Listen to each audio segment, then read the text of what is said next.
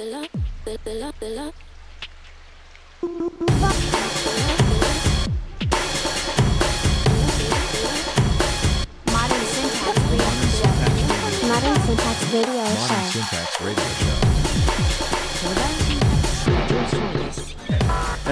タックスレディオショーです。今回のゲスト自己紹介よろしくお願いします。はい、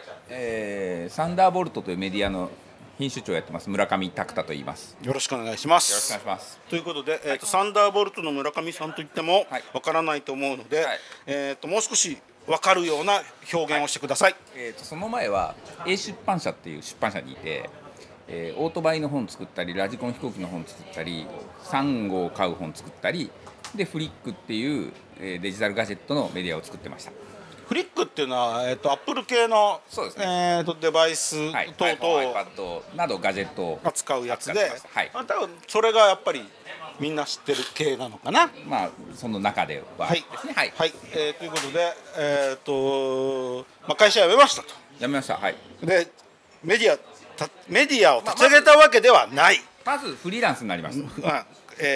フリーランスになったと、はいはい、どこでも原稿を書きますよっていう状態です、はいはい、ライターになりましたはいはい、でその中で、ヘリテージって会社があって、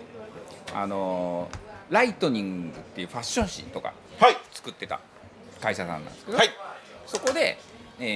サンダーボルトっていうメディアを立ち上げさせてもらって、そこの編集長兼、ライターという立ち位置でやってます。それは順番はどっちが先なんですか？企画があって編集長を探したのか、はい村上さんからの持ち込み企画なのか。間ぐらいですね。いやなんか辞めたんだってみたいな話をして、いやいやこうで、いやこういうことやりたいんですけど、じゃあうちでやんなよみたいな感じの。はい、大人のぬるぬるな感覚ですね。いろいろね、大人の事情もあったりして、ね、大人の感じですよね。もうなんかで、かつ、前と違って今回は社員にならずにフリーランスのままで予想の原稿も書いていいよっていう。向こうからしてみたら、もう保険は払わなくていいわ、年金は払わなくていいわ、いつでも好きな時に首切れるわで、もう願ったり叶ったりですよね。でもこっちからしてみると、いろいろ他のお仕事もできるし、そんなに縛られないし、でもお互いニヤニヤしながらやってるやつですよね。お互いいい感じで、もうテーブルの下で足で蹴りまくり合いながら表面ではニコニコしてやってるという、本当に大人な関係で素晴らしいなと思いますよね。もうね、はい、ということで会社辞めまして、辞めた途端にいろんな有名なポッドキャストとかラジオに出てて、非常に羨ましい限りで、どうですか、バックスペース FM っていう有名ポッドキャストに出た感想は。いつか出たいなと思ってたんで、喜んで出ました。で出た感じどうでした？長かったっすよ。何時間やったんですか？3時間ぐらい話してて、気が弱いもんですいませんちょっとトイレにって言えなくて、トイレ行きたいなと思いながら、最後のなんかトイレ行きたいなと思いました。あいつらおかしいよな、録音時間って3時間とか、いくら暇だってさ、連続で3時間録音しないよね。こう1時間でちょっとすいません休憩入れますとかって言うやついないからさ、やべえこんなにお茶飲むんじゃなかったと思って。松尾さん結構辛いらしい。ドリキンがいけないよ。3時間録音して3時間フルで流すの？そうですね。バカだなあいつらもまた。別に切ったりしてないですよ。っていうか後で聞いて、そのままだと。聞くやつも聞くやつだよな。3時間も。うちの嫁さんのお母さんが2回聞いたって言って。3時間を。義理の息子の晴れ姿だからとか、よくわからないけど、なんかこのバックスペースフェームってすごいんでしょとか言って、お母さん何を聞いてたんだかわかんないですけど。どこで奥さんが今さんのお母さんは毎日僕のフェイスブックを見て、毎日いろんなところにいいねを押してます。それで、バックスペース FM 出ましたって言ったら、なんだろうこれっつってリンクバチってクリックしてみたら聞いてたみたいです、あらなんだいいこれみたいな。これもシェアしたら聞いてるかもしれない。あらなんだいいお母さん元気ですか？まあ、ほら僕、子供のこともよく Facebook に書いたりするんで、はいはい、それをお母さん見てて、はいはい、孫が元気にしてるなっていうのを見てるっていう、まあ、そっちが基本的な構図ですね。近代的コミュニケーションですね。うちの母親なんか全然そういうデジタルメディアとかに使わないんで全然わかんないですよ。もう電話かかってくるしか息子とコミュニケーションする方法がない。あ、うちの親もそうですよ。だって Facebook 見てるじゃん。いや、それは義理の親、新たな親。僕自身の親はもうこの間やっと iPhone に変えたからいろいろセッティングしてきたんだけど電話以外一切使ってないですよ。最近親父が万歩計見るようになったからあ、でも電話で使ってるんでしょ。電話使って。うちの母親はiPhone っていうのがなんかいいらしくってとかつって、iPhone をね手にしたらね、マップっていうので地図見たりとかね、LINE やったりとかなんとかしたりとかしてね、とっても楽しそうとかなんか言うの。いいじゃないですか。じゃあそれは言うから、じゃあ買ってあげようかって方向で誘導でしかないわけじゃないですか。あ、こいつ相変わらず巧みだなとかと思いながらで、まあ仕方ないから買ってやるかと思って、はいはい、でドコモだったんで親のなんか、ファミリー割みたいなやつで買ってあげたんですよ。だから最初のうちは使ってたらしいんですけど、マップって結局私が知っている道しか出てこないのよねとか。あ、これはそうなんだよ。だから知らないとこ行った時に機能を発揮すんだよみたいな。知らないとこ行かないもんねとかなんか言って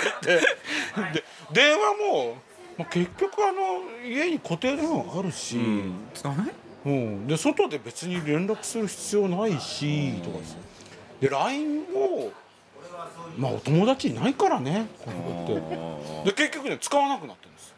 よ。でね使わないからもったいないからまあ仕方ないから実家に帰った時にテレビ電話っていうのがあるんで、これは経験したら結構衝撃受けますよみたいな。フェイスタイムでね。そうフェイスタイムで。で娘が、僕の妹なんですけど、はい、それがまあ海外にいるので、はいはい、だからフェイスタイムしたんですよ。だからもう感動したんです。しかも3人とかでできるじゃないですか。そう、まあその時は1対1じゃないですか、顔見ながら喋る、感動したんですよ。おすごいわねこれとかです。それっきりっすよ1回だけです。これは息子が帰ってきた時にやるもんだと普段からやるもんじゃない。うちは親父が時々家族みんな7人 7,8 人を入れてるフェイスタイムの板があるんですけど、親父が時々それ間違ってクリックして全員出てくるのに親父だけ見てないっていう状況がこれ何とか誰が呼んだのとか、いやどうも親父らしいけど何なんだこれって言いながら、なんかいろんなとこにいる兄弟が顔をつき合わせてなんだろうみたいな。なるほどね。まあそういうことで、はい、まあ、お母さんも今回この番組を聞いてるかもしれないと、はい、そう、まあそれは置いといて、バックスペース FM、 まあ3時間長かったと、もあるし、いろいろ出させてもらったり、あといろんなところに原稿が書けるのも面白い。ちょっと待って、ラジオの話。ハピさんのラジオ。ハピさんよく記憶してますよ。僕ね、村上拓太オタクなんで。ストーカー並みに。ハピさんのラジオはね、嫁さんと出たんですよ。やけに家族が出てくるんだけど。あれすごいっすよね。なんで奥さんもって感じ。いや、だからハピさんは会社どうやって作ったんですかっていうことを話してくれって言われたんです。どうやって作ったっていうのは設立の手順を説明してる。そう僕がさっき聞いたことじゃないですか。そうで、僕はさっきも話しましたけどフリーのサービスで会社設立っていうのでポチポチやってなんか交渉役場にこの書類持ってきなさい、はーいとか。あなたね、はい、とってももったいないと思う。なんですか。だからニーズとして、はい、今の時代の会社の設立手順がよくわからないので教えてほしいというニーズがあるんで、そこをフリーのねこのビデオ見るとね、この手順通りやっていけばいいんだよ、終わらせるのはもったいない。だからフリーを使えばいいというノウハウです。いやだからそれはフリー出さないでなんかこうやっていくと、そこでまたドラマがあるわけじゃないですか。ここ行ったらさこういうことがあってフリー便利ですよいやそれでフリーで途中まで行けるんですよ。行けるけど、健康保険どうするんですかとか、年金どうするんですかあたりで、分かんなくなって、あとは嫁に丸投げしたんですよ。あ、ずるい。嫁って言うと今あごめんずるい妻に、うん、ずるいっていうのは、はい、さっき僕同じようにその会社設立の手順を聞きました、はいはいはい、フリー使えばこの通りやればいいんですよって言ったけど、うん、健康保険と年金関係のところで、うん、実はつまずいてね、ここでこういうことをしなきゃいけないんですよっていうことは一言もなかったですよ。いやだからつまずかずに嫁じゃない今社会的には妻って言わないといけない妻に丸投げしたから、はあ、奥さんって言っちゃいけないんですか社会的には。関西人だから嫁って言っちゃうんですよねすぐ。俺奥さんって言うんですけど、うん、今だってどうなんでしょうねコンプライアンス的にはえあ奥って言えばいいのじゃんまあまあとにかく妻に丸投げして、うん、で彼女にやってもらったんで、うん、そのあと半分の手順が分からなかったんで、うんだから途中から僕は説明できなくなるから妻を連れてきますよって言ってハッピーさんのところに妻を連れてったんですよ。なるほど。じゃあハッピーさんのラジオを聞くと会社手順が分かるわけだ。まあ、結局フリー使いましょうって話ですからねフリーの回しもんかみたいななんだそれは一体今度僕会社作ろうと思ってるんで、はいはいはい、その会社経営も大ベテランじゃないですか。だからもう20年前の話で作り方がもう今時代変わってるんでもう若い人の作り方なんかおじちゃん分かんないから。昔はどうやって最初作る？昔はなんかこうまた会社作りましょうっつって、はい、法務局行って、はい、登記して、うん、で代表員がまず作って、うん、で銀行行ってメインバンクなってくださいとかって頼んでメインバンク作ってでこんな感じかな。銀行はね確かに困りました。銀行口座作ろうと思ったら取引履歴をよこせってむちゃくちゃなやつだ銀行がまだ契約してないから、うん、口座開きたいって言ったのに、うん、取引履歴を先に出せたらどういうこっちゃっていう。ほんと変わってないな、うん、なんか壺の中に鍵が入ってるみたいな、なんかこうどうにも取引履歴がないから口座作るんだよみたいな。そうなんだっけ会社作りたての時に、なんか商品作って、はい、代理店探す時に、はい、その取引履歴出せとか、うん、こんなもんあるわけねえだろ最初なんだからバカなんじゃねえとかっていうのが20年前ですよ。で、住信 SBI 銀行は取引履歴なくても開けたんで。なるほど。で、なんかあそこで作ろうここで作ろうとかいくつか思ってたんですけど結局作れた住信 SBI でそのまま運用してしまってますね。それは後悔はないんですね。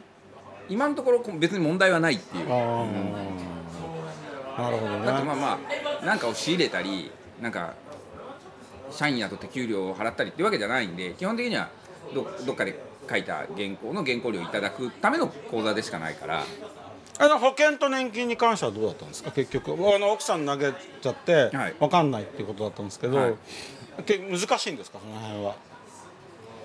なんか手間はかかるみたいですけどなんか やってくれましたよ。手間っていうのは全然書類の行ったり来たりもうあとぶん投げて状態なんで妻がもっと市役所年金課職員なんで年金は分かるわけですよ。慣れたもんなんですね、うん、でなんかたまたまずっと専業主婦だったんですけど妻はね、はいはい、去年か一昨年ぐらいに、僕の、稼ぎが少ないものでパートに出かけたんですけど、はい、パートに出かけた先が会計事務所だったんで、はい、なんかそこで多少得た知識とかがすごい役に立ってパート行っといてよかったねみたいなことに今なってるわけです。なるほどね。もう人生全てが無駄ではなかったっていうそう年金課に勤めてたのも経理のパートに行ってたのもここへ来て役に立ってる。なるほど、うん、でハピさんの方のラジオの録音と、はい、バックスペースの方の雰囲気とは全然違う感じ、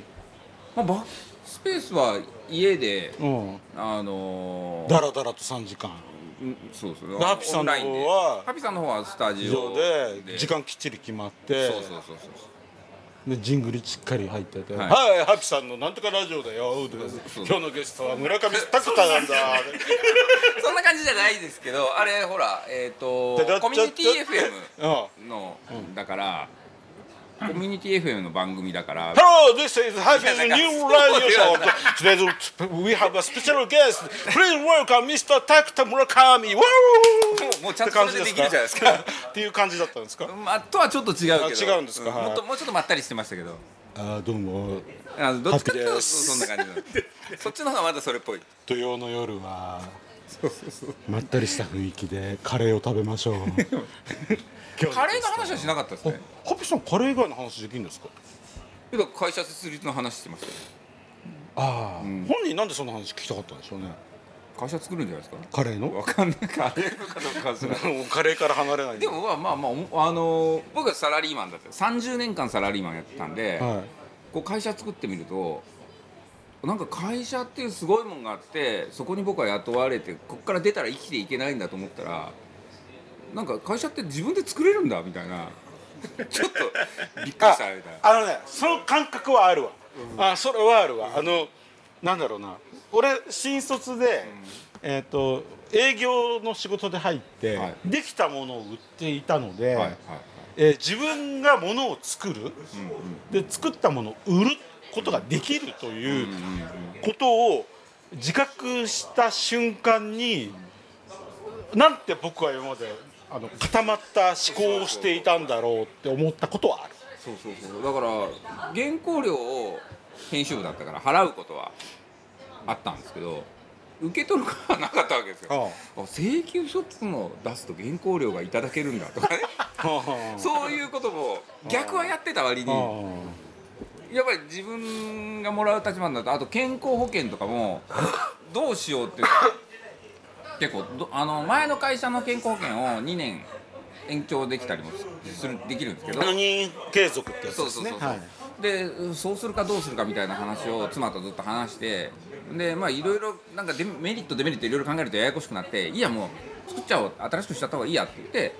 だから今健康保険証には自分の会社の株式会社ダブルタップの健康保険、うん、株式会社ダブルタップ何これ健康保険ってなんか世の中の巨大な仕組みかと思ってたら自分で作れんのみたいなそういう感じは面白いなって思います。ああなるほどね、うんその代わりお金入ってこないと生きていけないなっていう感じもありますけどね。あ結構ね大丈夫ですね。もういやそれも意外と、うん、なんかはまあフリーになって最初のボーナスステージ的な皆さんお声掛けいただけるっていうのもあるかもしれないですけどいや意外とまだ生きてるな全然何もやることなかったらどうしようと思ってたけど生きてる俺みたいな会社は別に給料払わなくても OK なんで逆に、会社を持つことによって自由度が高くなる部分もあるので、はいその辺のハッキング技を覚えると、はいはいはい、わ会社作ってよかったって思うのでいろいろ皆さんに言われることをやっては見ているんですけど今それが得になってるのか損になってるのか要するに会社作った方がいいのかどうかはよく分かってないです。あそうですか、うん、それはまあ大体1年ぐらいやってみると、うん、ああなるほどなっていうのがあなるほど同じ収入でも得だなとかいう感じがしてくる。あ全然ありますよ、ね、いくらでもなんか好きなことできるしいけないあで一つ聞きたかったのは、はいまあ、会社辞めましたと、はい、で編集長やりまくりましたと、はいはい、で普通はそこで出版社立てるか、はい、と思うと思うんだけど、はいなんで出版社を設立しようと思わなかったんですか？およ別に僕は僕ね辞める3年ぐらい前からっていうかもう会社なんて30年ぐらい前から辞めたかったんですよ。もう入社する時からですね。もうそうそうもうお前はクビだって言われたことも数知れないし、はいはい、なんか社長に昔お前はクビだって言われて嫌ですってそのまま居座ってたみたいな感じだったしお母さん聞いてるからねまあかもしれない、ねうん、でいつもねなんか編集部員がもう大目に揉めてみんないなくなっちゃうとか気がついたら俺一人みたいなこととかね編集部員だった時とかお母さん泣いてますねはい、はい、とかもいっぱいあったし、はい、編集部なんかろくなことないわけですよ、はいはい、でずっとやめようやめようと思ってやっと30年経ってやめたんですけども3年ぐらい前から僕は何をしたいんだろうというか何をするべきだろうっていうのを考えたんですよ。今何歳でしたっけ？53です。弱い50にしてそういうことを考えてたわけですね。やっとね。今更ね。ちょっと遅すぎますねそれは自分探しが50ですこうかちょっとね、うん、で文章書くのが好きなんだな、うん、でちょっと前にそういうことを考えてる時にとあるインタビューした相手の人はその初対面の人だったんですけど、はい、村上さんはめちゃめちゃオタクな話をオタクの純度を下げずに一般の人に説明できる人なんですねって言われて、あ、俺はそれを30年やってたのかと思って、例えばバイクとかもそうですよ。バイクでなんかめちゃめちゃ膝すって走るようなオートバイの話を一般の人に説明する、熱帯魚とかね、そう熱帯魚の飼い方とかね、 iPhone の話、あ、俺はそれをずっとやってたんだ、つまりそれが僕の得意なことなんだっていう初対面の人に会ったその日に言われたことで気がついて、30年考えてたことにまあ意外とパッと会った人がね見抜いちゃうっていうのはあるのかもしれないですけど、で、あ、そうなんだ、だからそれを仕事にすればいいんだって思い至って、だからやめて取材して原稿を書くっていう仕事をやってればいいんだって思ったわけですよ。で、そういう人を集めて、はい、出版社を作ってメディアを作ってやろうとは思わなかった。思わないですよ。出版社なんて今めちゃめちゃ大変じゃないですか。出版なんか儲かるわけないし、だってやり方はいっぱいあるじゃん。その従来の出版社のやり方だったらまずいんだけど、経営やりたくいいわけじゃない。原稿書きたいんです。あ、うん、でもほら経営とかもどっかの下請けって表現は悪いけど、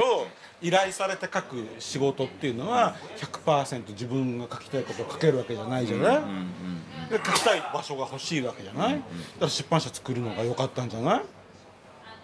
でもそう出版社作るとそこで利益を上げることとか経営していくこととか人の面倒をマネジメントすることとかにエネルギーを費やさなきゃいけない。でも最初はライティングの仕事してもいいんだよ。いや、もうずっとライティングの仕事がしてたい。なるほどなるほど、プロのライターになっちゃうわけですね。原稿が書きたい。わかりました。人の面倒なんか見たくないみたいな、極端なこと言えば。なるほど。経営とかしたくない、原稿が書きたい、いい加減さ、年取ってくるとさ、後継者っていうかさ、若者に対してこうなんかこう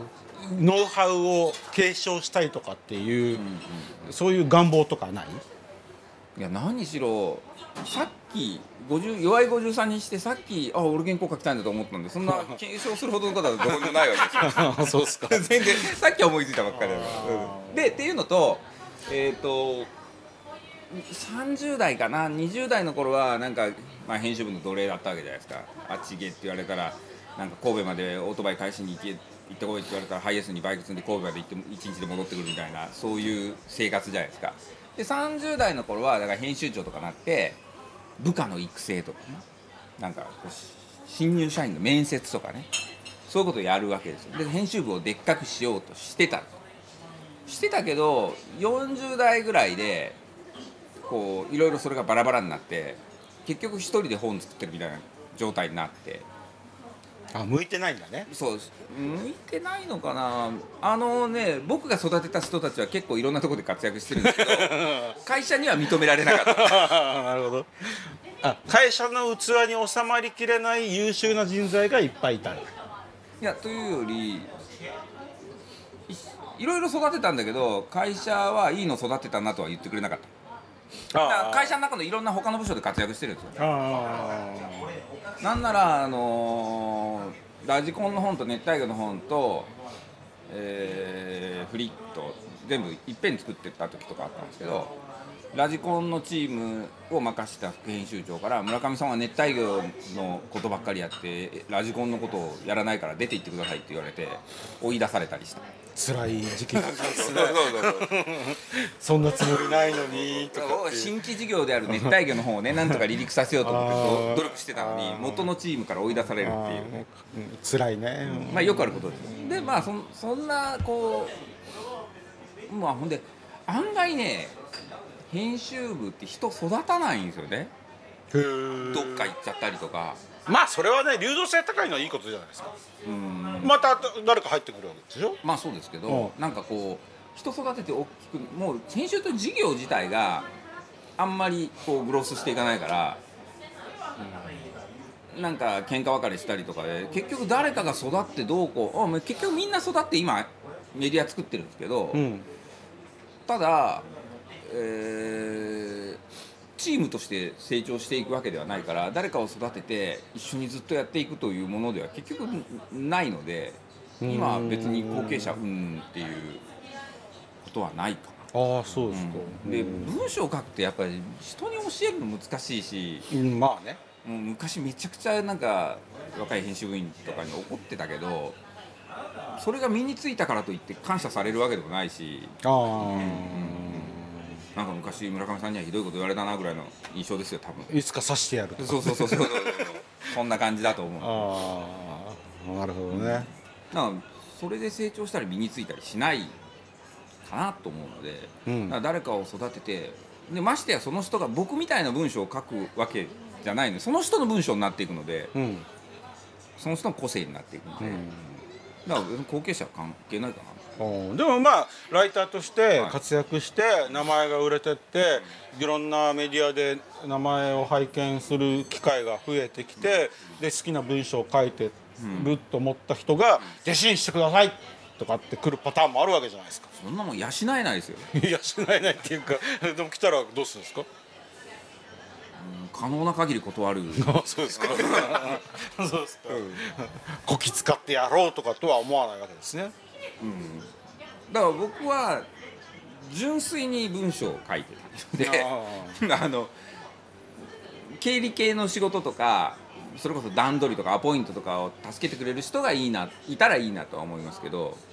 別に分業して誰かが書いてくれれば文章って楽になるわけではないので。なるほどなるほど。だから逆に言えば単価の高い仕事はしたい。まあね、短い文章でたくさんお金をもらえると嬉しい。でも、単価安くても好きなことを好きなように書けるんだったらやってもいい。もちろんもちろん。ああ、そうだよね。まあだからそう、単価そうですね。そう、単価が良くても絶対ストレスな仕事はあんまりしたくないです。だから好きなこと書いてお金もらいたい。好きなことを仕事にしていくYouTuber みたいな世界ですね。まあでもまあそれに近い感じですよね。まあ文字系の YouTuber。なるほどね。